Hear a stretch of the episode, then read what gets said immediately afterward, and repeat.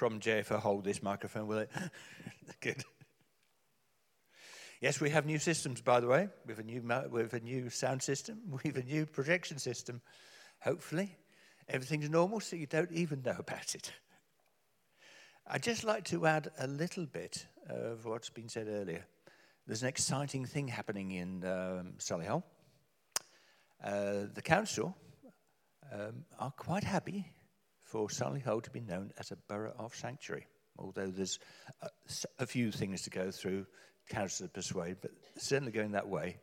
Not only that, but um, a person called Jazz, who works at the Solihull Council, who's been looking after quite a number of migrants in the borough, has got together with myself and also a fellow called David Brown, who's the head of Birmingham City of Sanctuary, to get things moving. One of the things it will do, we hope, is to bring to, together the various groups that are working amongst uh, uh migrants of various types from Ukraine, from Syria, from uh, Afghanistan, from uh, Iran, Iraq, etc. And so there's a bit of coordination between them. And we also bring together the statutory authorities as well, such as the police and the council. And hopefully, everybody who comes to Solihull will feel welcomed and that it's a good place for sanctuary. So that's an exciting thing that's happening. And uh, for some reason, they decided to involve me right at the start of it. So, as far as all, in, in addition to all the 3,001 things I'm doing, that's another one. okay. But uh, you'll, you'll, be hearing a bit more about it because uh, it, it is possible to form churches of sanctuary as well. In other words, you, you identify yourself as a church, which, whether we're welcome, I feel we already are from what we've heard.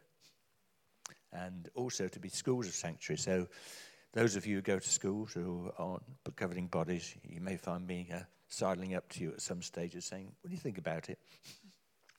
okay. right, so that's my plug. And. Uh, I've been given the uh, subject wisdom in the waiting. And as to base it on what Isaiah says. I am waiting. Have you ever been in that category? Have you ever found it difficult to be in that category? Would you rather not be in that category? Would you rather things be happening? Well, I am, have, certainly. I'm now waiting for the uh, remote to uh, turn on and start working. right. Okay. It'll go green sometime. Ah, that's a good sign. Hello? Yeah, the, the detector's up there somewhere. It worked perfectly rehearsal. Okay, fine. what I'm sharing to you is very much countercultural. Do you know how it is? And we find this in various fields as well. As Christians, we seem to be swimming in the opposite direction. Everybody seems to be going a particular way, a particular direction, and yet we are called almost to swim in the opposite direction, that, that little fish there. And the wisdom that I'm going to talk about now is countercultural. And Paul speaks about the wisdom of God being different from the wisdom of people. And he was, had the same thought. I don't know whether anybody knows who Frankie Avalon was. Apparently, he was in Grease. I don't remember him. But anyway, he pointed out something very interesting.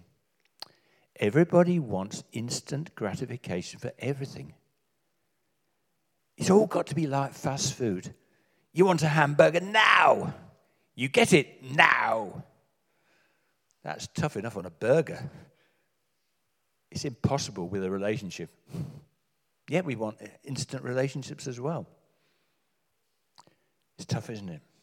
But at least there's a recognition that the instant gratification culture, which is one I suggest we need to swim against, is prevalent in society. And a feeling that, yeah, maybe we're not swimming in the right direction. Let's see where Isaiah finds himself. Um, there have been a lot of discussions over the years about how many Isaiahs there are who've written parts of the book of Isaiah as we know it. I'm not going to get into that. But certainly in chapters 40, Isaiah was addressing a people who were in exile. Whether he was looking forward to it or it was happening, I know it doesn't really matter. Because Isaiah was speaking the word of God into that situation. People had been in exile for 70 years and are people who are conscious of their sin. If you look at Isaiah, Isaiah starts by very, being very scathing of the people of Israel. But here, the word is totally different. Comfort. Comfort my people. Speak tenderly to Jerusalem. Very much a picture like I, uh, I may show, I've shown here of a, a mother speaking tenderly to her child. Yes, think of that, that child might have been naughty, but had the punishment, etc. And now it was a time when he said sorry to speak tenderly. And that's the essence of what Isaiah was saying. Yeah, they were waiting for things to happen. And part of the wisdom in the waiting is speaking tenderly. That's what God does to us. When we find ourselves in that situation, when we recognize the fact that we've got ourselves in a bit of a situation ourselves by what we've done, but we've said sorry, we've repented, then God is a God who speaks tenderly. And what God is saying through Isaiah is, You speak tenderly as well in that situation.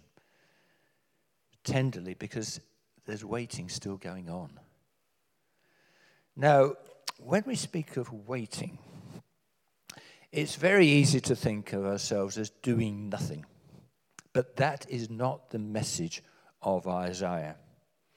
Because he says, a, voice of one calling the wilderness, prepare the way of the Lord, make straight in the desert a highway to our God. And Isaiah was using a construction metaphor. Now, what I've got in front of uh, uh, me now and what you've got up there is construction going on in Birmingham. I go past it every week as chaplain. Yes, at some stage they're going to put the uh, HS2 into Birmingham. And in fact, just where we are, there's going to be quite a, a, a viaduct, and it'll make the way straight for a railway line from London to Birmingham. I'm not going to say whether it's a good thing or a bad thing because I know there are other views. But I'm just saying that's the metaphor that Isaiah uses. Yeah, they wouldn't have been building great big things like that, but they sometimes would build roads for the king or the emperor to come through. And they would be making the, the windy path straight. They would be built, they would be knocking uh, parts of hills down and making it nice and level, just like you would do with a railway track. And that's what what Isaiah is saying to you, I want you to wait, but I want you to be prepared. So, waiting is not a lazy thing of sitting around all day. And the thing that uh, John the Baptist said, because he actually um, referred to this passage, was waiting for Jesus to come the first time. And we are waiting for Jesus to come the second time. It may or may not be in our lifetime. But what he says is while we're waiting, prepare the way of the Lord. How do we prepare? We prepare by speaking about what God has done to others. So the wisdom of the waiting is the wisdom of preparing because one day Jesus will come.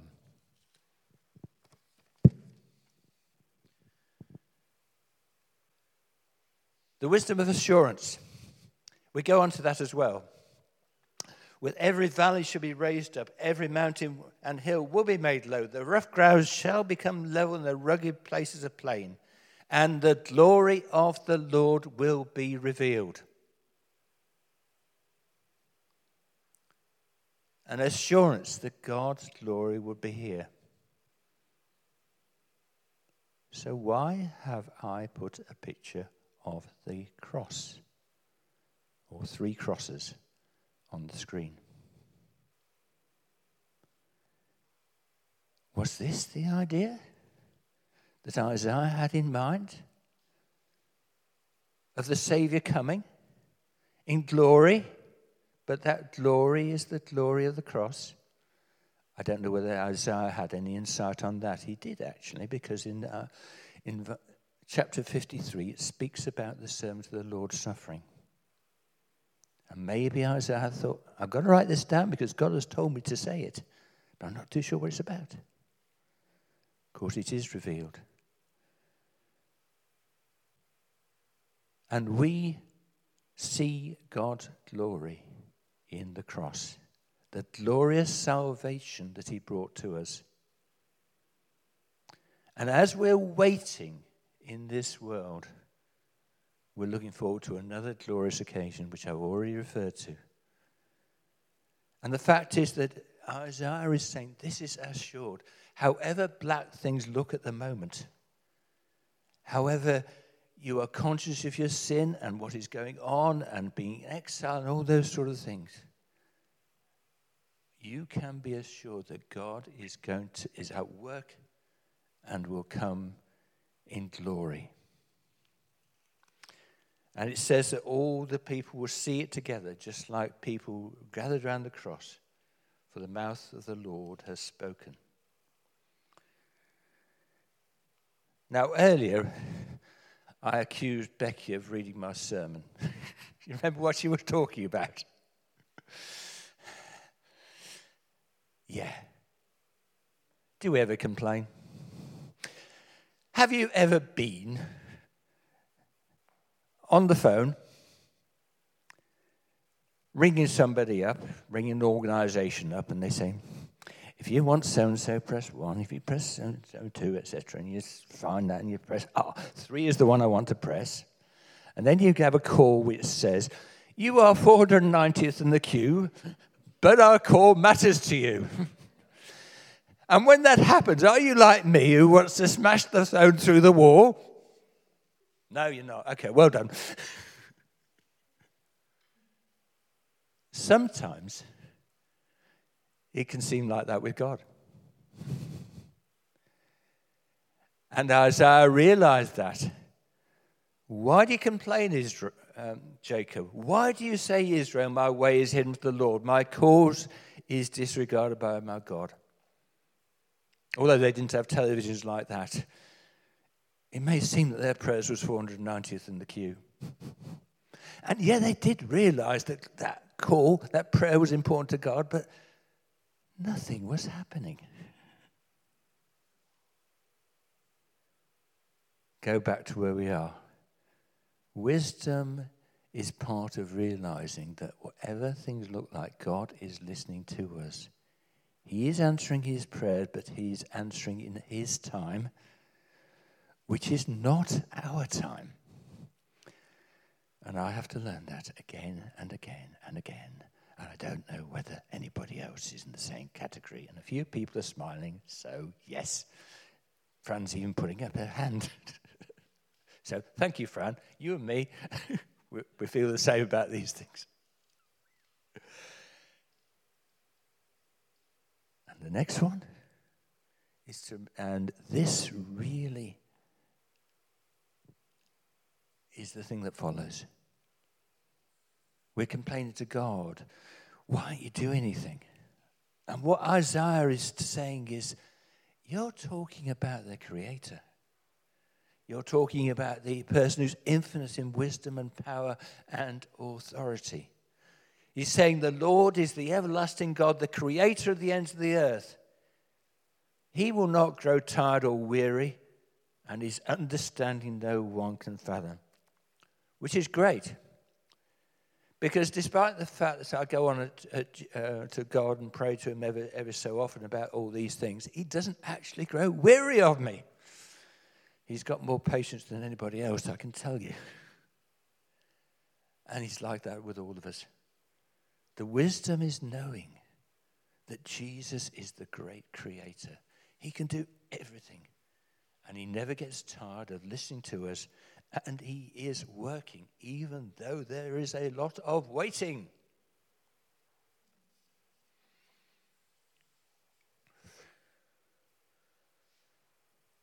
And then Isaiah talks about our frailty. And we can seem very frail, even if you don't mind me saying so when you're walking around with a crutch.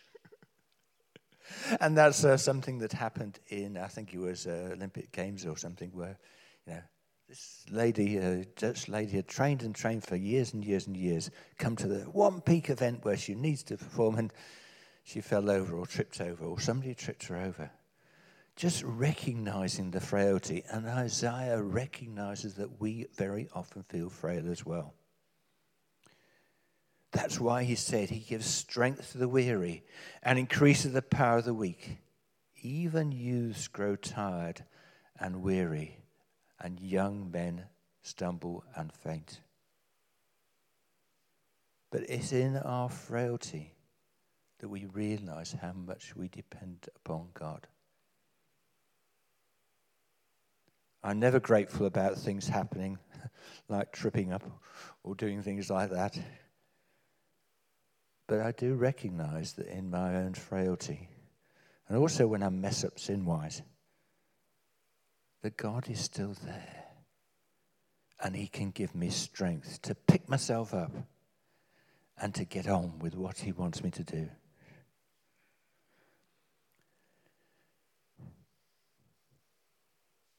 Isaiah then gets use three illustrations. And the interesting thing, if, if he was just a motivational speaker, he would have done them the opposite way round. He would have said things like, They will walk and not be faint. And he hopes that somebody in the congregation will say, Amen, brother. And then he would say, They will run and not grow weary. And hopefully, a few people in the congregation of them waking up and finally, he would have said, And they will soar on wings like eagles. And hopefully, at that time, the whole of the congregation was saying, Hallelujah, brothers. But Isaiah doesn't do that. He actually does the opposite. He starts by saying that we will soar with wings like eagle. Yes, as we wait. And as things come to fruition, there will be times when we feel just in the right position with God. We're praying, praising, we're praying with Him, and all those sort of things. And that's good, that happens. And God can bless us in those times. And I've known many times like that in my life, and I'm very, very grateful to Him for that. And I hope that you have as well. I'd love to feel that you're in that position at the moment. But Isaiah then moves from those who are soaring to those who are running. I think I've said a number of times before that one of the things I get involved with is park run. Every Saturday morning at Babbs Mill, go out with a whole lot of people who have now become my good friends. And one of them there is called Emma. Now, she doesn't run She's not always one of the first. In fact, she, uh, her times are normally about the 28, 29 minute mark, which are the same as mine when I'm really fit. Not at the moment, I must admit. But she runs. And she does her best to run. And she enjoys running and everything like that. Some of us may find ourselves in a situation where soaring is not really where we are at the moment. But God can still give us the energy to run and to run the race and to be there for others, to do these things which He wants us to do, and to encourage each other as we run in our life. So that's a lady called Emma. Another guy called Keith. He's in a different situation. He's had bad knee problems for a, long, a large amount of time he has to walk with two sticks. But he always walks the park run. Not only that, he goes out beforehand, uh, very often picking up litter. And he's a great bloke. Very, very much uh, there. But he's a walker. He can't run. And Jesus blesses us when we can't even think of running, never mind about soaring. He will, he's the one who will be able to give us the ability to walk and not be faint. And I think Isaiah is saying that as we wait together for Jesus to come, we wait together for other things to happen, he wants us to honor those who are soaring. He wants us to honor those who are running. And he wants us to honor those who are walking. Because each of us, and I don't know what category you put yourself in, but each of us is so important. And the wisdom is a wisdom of recognizing in our own people those who are in those particular positions. Now, I said earlier that it's all countercultural. We're swimming in the opposite direction to others. But as I was preparing this, I thought, no, actually, there are people who realize that waiting has its own value and the instant gratification culture is not for them. And there's been something in the news recently which really has emphasized that to me. And I wonder whether anybody can think of what it is. Give you a clue. the queue. Anybody from here been in the queue in London? I haven't. But a lot of people did. Waiting for up to 24 hours to be able to go into Westminster Hall and pay her respects to the manager, uh, to Her Majesty. So there are people who are actually realizing that there are times when you have to wait and wait quite a long time. And some of the testimonies are interesting because I think they've actually got a lesson for us. Join the queue at 1 a.m. Nearly eight hours later, I had paid tribute to Her Majesty, witnessed some history, and made some new friends. An experience that is well worth the wait. Can you relate that to us as we wait together? Making new friends and deciding that it's well worth the wait? If anybody has a spare 12 hours, do it. It's good for the soul. Interesting that. Good for the soul. I think we are somehow uh, involved in doing things which are good for the soul. Hope you are anyway.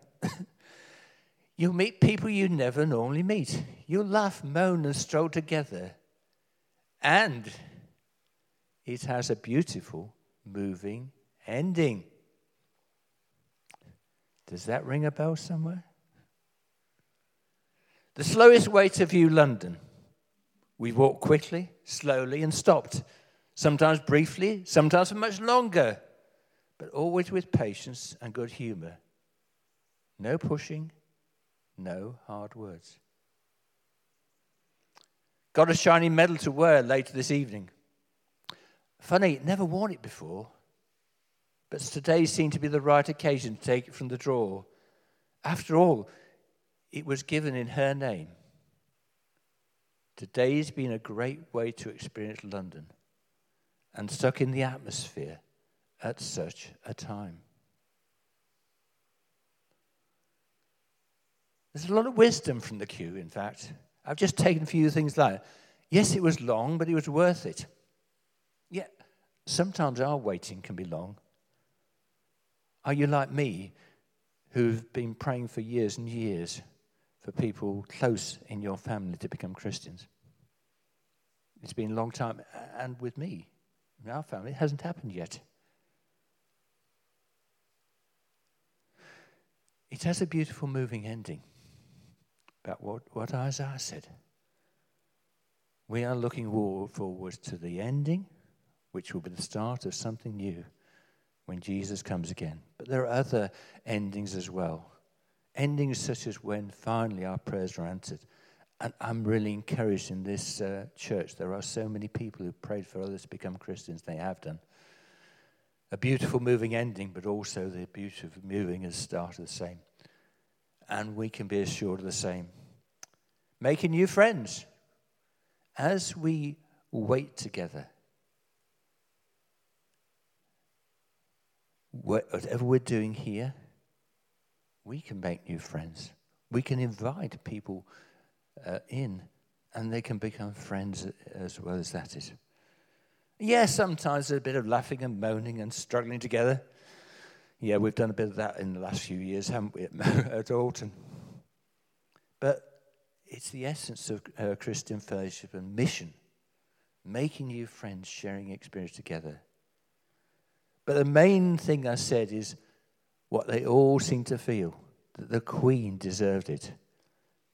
She was just such a great servant of God and of the people. And they felt that it was she deserved all the waiting in the queue so they could actually pay their respects. But the Queen herself recognized that there was one greater, the King of Kings.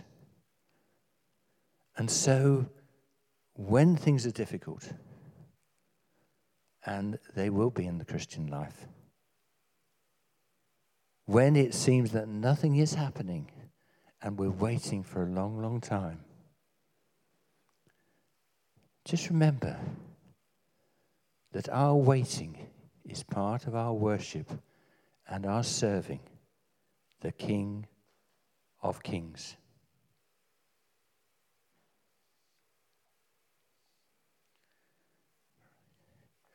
Right.